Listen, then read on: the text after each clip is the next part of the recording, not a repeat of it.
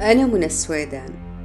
في هذه الحلقة الاستثنائية أشارككم لغة وحدت العالم.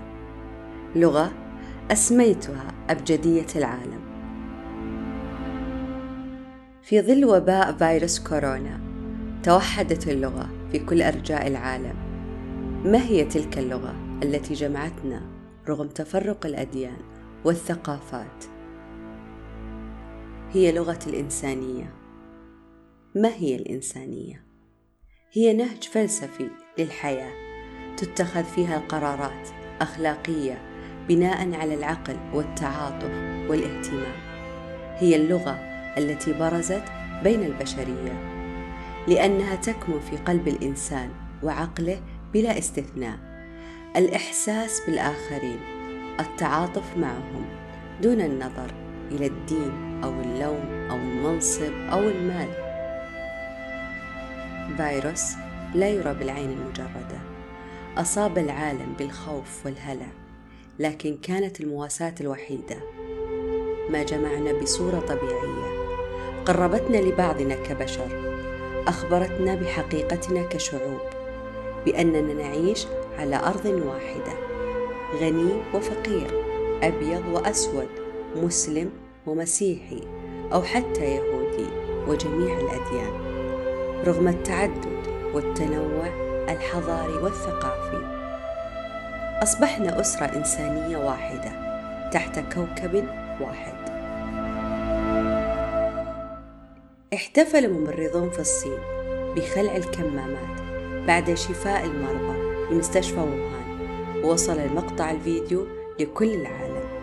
ووصلت رسالة مليئة بالتفاؤل والأمل والسعادة. بعد نجاحهم في محاربة الفيروس انتقل الفريق الطبي الصيني لرحلة مجهولة إلى إيطاليا. هدفها إنقاذ البشر. هكذا كانت الإنسانية في أعظم تضحياتها.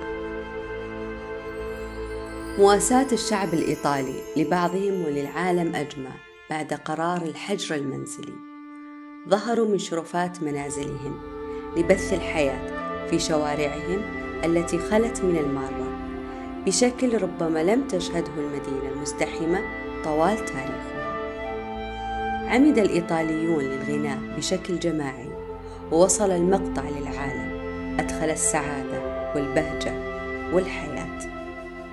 تكفي تلك الابتسامة عند مشاهدتنا للمقطع.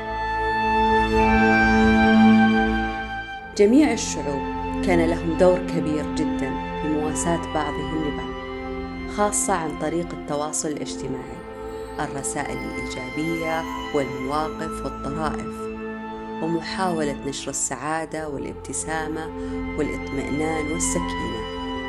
في ظروف لم نعتاد عليها ظروف نفتقر فيها لممارسة حياتنا الطبيعية.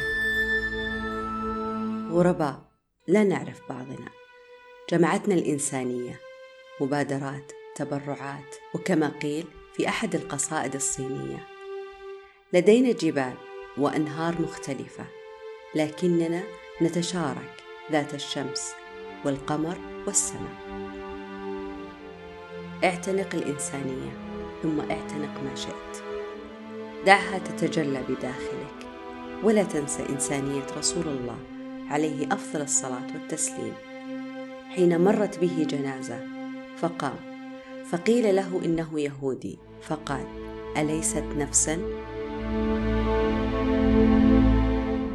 حين تكتب وتتكلم الإنسانية فهي الحروف الأبجدية واللغة الموحدة في العالم فهي أبجدية العالم.